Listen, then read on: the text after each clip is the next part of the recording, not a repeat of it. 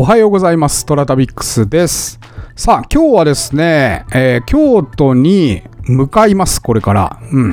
京都に行くかどうかもまだ決まってないし、宿も取ってないクリスマスイブ、一人で旅をしておりますけれども、一体どこへ行くのやらというような感じでございます。はい。来週はですね、まゆなべさんの非常に面白い放送がありますので、ぜひそちらの方もお楽しみください。まゆなべさん、スタンド FM、それからオーディの方でも面白い放送を配信しておりますので、そちらの方も合わせて楽しんでいただければと思います。はい。天に軌道があるごとく人それぞれに運命というものを持っております。この番組はフォロワー30万人日本全国を旅するインスタグラマートラタビックスが懐かしい街並みをご紹介したり旅のよもやま話をすることで奥様の心の悩みを解決する番組でございます。はい、てなわけで今日は達磨寺、群馬県の達磨寺になります。はい、群馬といえば達磨が非常に有名でございまして、でこのお寺が、紅葉の時期、先月の末に行ってきたんですけれども、すごい良かったですね。はい。この達磨寺なんですけれども、今から200年ほど前に、浅間山の大噴火などの天変地異が多く起こり、大飢饉となってしまったと。で、この惨状を見かね、生活の苦しかった付近の農民救済するためにですね、9代目の住職、東岳和尚という人が、開山された信越禅寺のなんか描いた絵をですね、一筆達磨座禅像という、描かれたですね、絵からですね、達磨、じゃあこれを作ってみようということで、木型を彫って、張り子の達磨の作り方を、豊岡村の山形雄五郎という人に伝授をしたと。いうことで、そこから達磨を売るというかですね、なんていうんですか、奉納するようになったということらしいです。はい。正月七草大祭の縁日に掛け声勇ましく売られるようになったのが縁起だるまの始まりだそうです。はい。達磨寺良かったですね。なんか今年あんまり紅葉っていう感じじゃなくてですね、で、11月末の京都行きも中止になりましたので、あんまりね、なんか旅という感じ、紅葉見に旅するっていうことがなかったんですが、この達磨寺は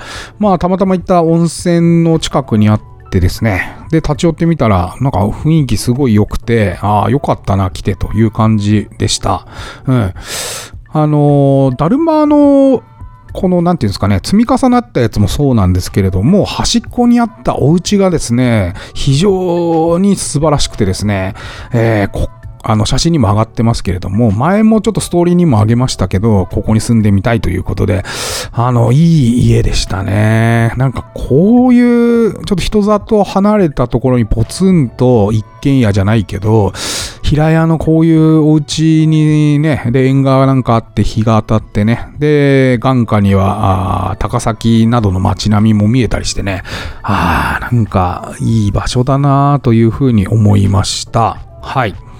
どなたかの家だったんですけど、ちょっと忘れちゃいましたなんか海外の人だったね、確かドイツだったかな、はい、のお家だったそうです。はい、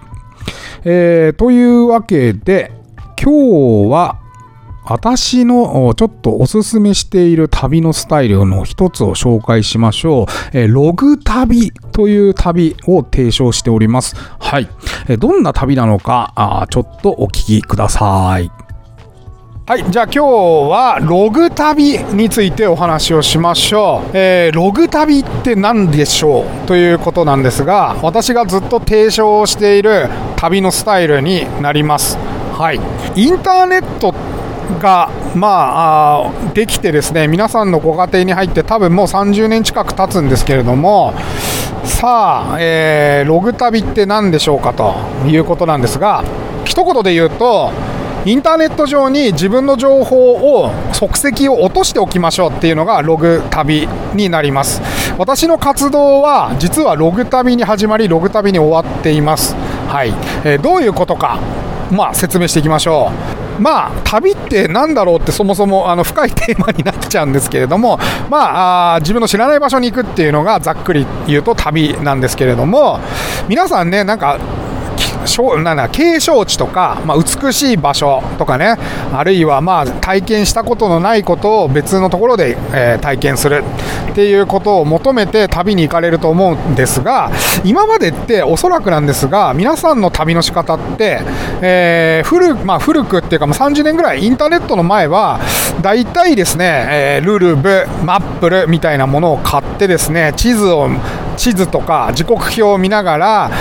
旅の計画を練ってですね、実際に、現地でホテルを予約したりですね、電話して事前にホテルを予約したり、旅の情報誌を買ってみたりっていう形で旅の設計をしてた方が多いんじゃないかなというふうに思います。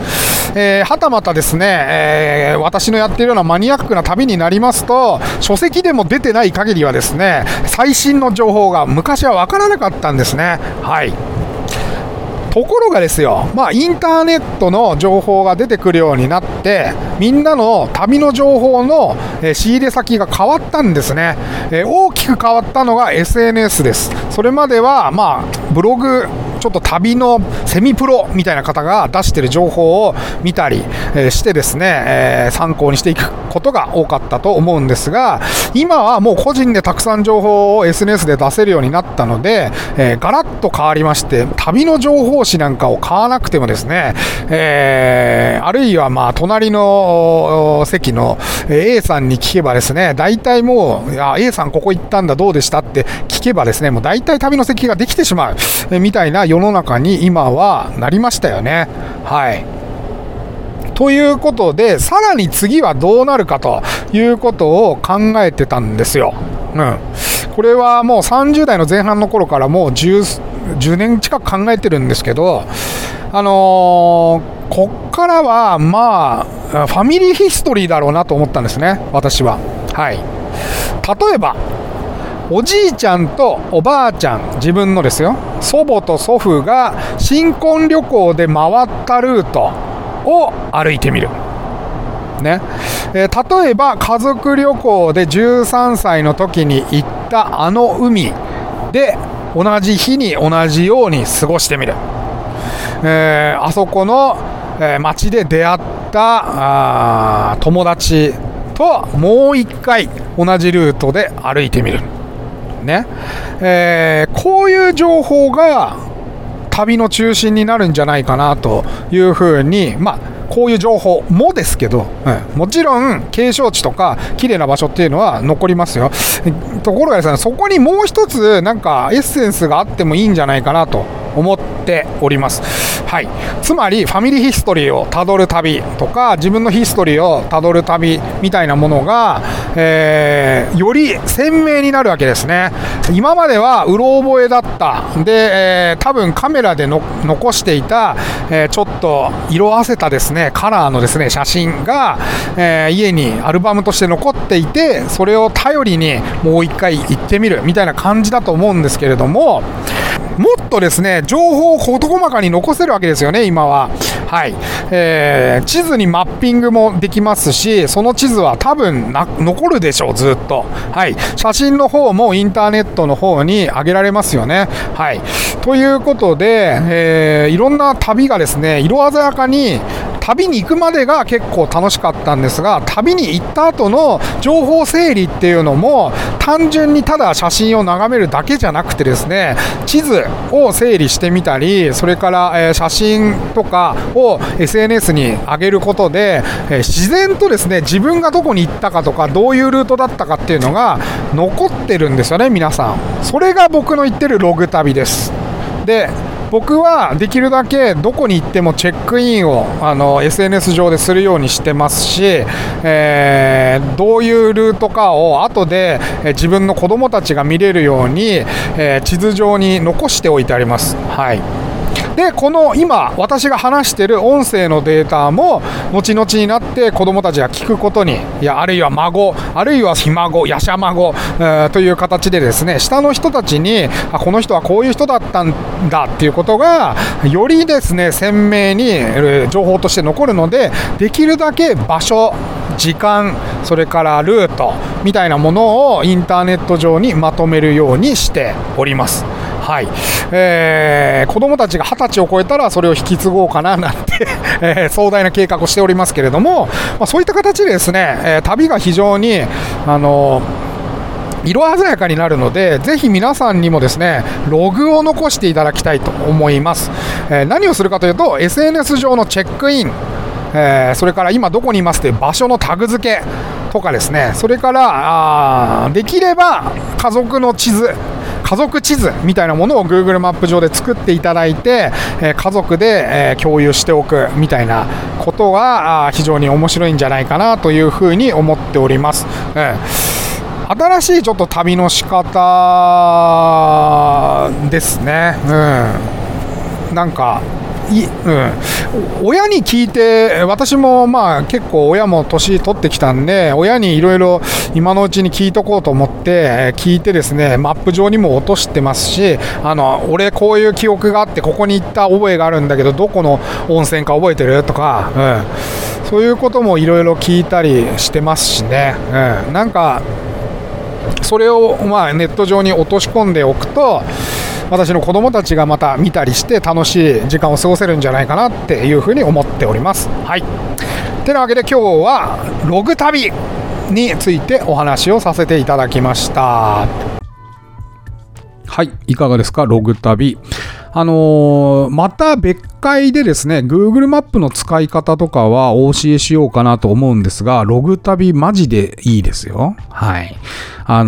一人スタンプラリーにもなるし、なんか家族で一緒にねマップとか作っとくと、みんなでなんかワイワイ自分の好きなところを登録して、で現地なんかでじゃあどこ行こっかとかを近くにあるところとか寄ったりとかね、そのままカーナビになったりしますから、ぜひぜひですね、ちょっとやってみてはいかがでしょうか。トラタビックスは皆様からのお便りをお待ちしております。今お聞きのメディアのお便り機能、または私のインスタアカウント TORATABIX トラタビックスに DM またはコメントをお送りください。毎週月曜日にご紹介させていただきます。それではいってらっしゃい。